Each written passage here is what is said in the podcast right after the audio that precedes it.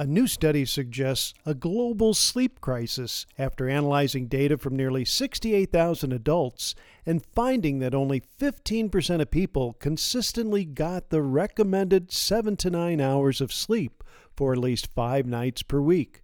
About 30% demonstrated an average sleep duration outside the recommended 7 to 9 hours per night.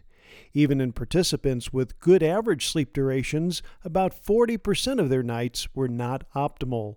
Because irregular sleep patterns can increase health risks such as hypertension, obesity, and heart disease, researchers recommend maintaining a consistent sleep schedule and practicing good sleep hygiene, like avoiding caffeine and heavy meals before bed.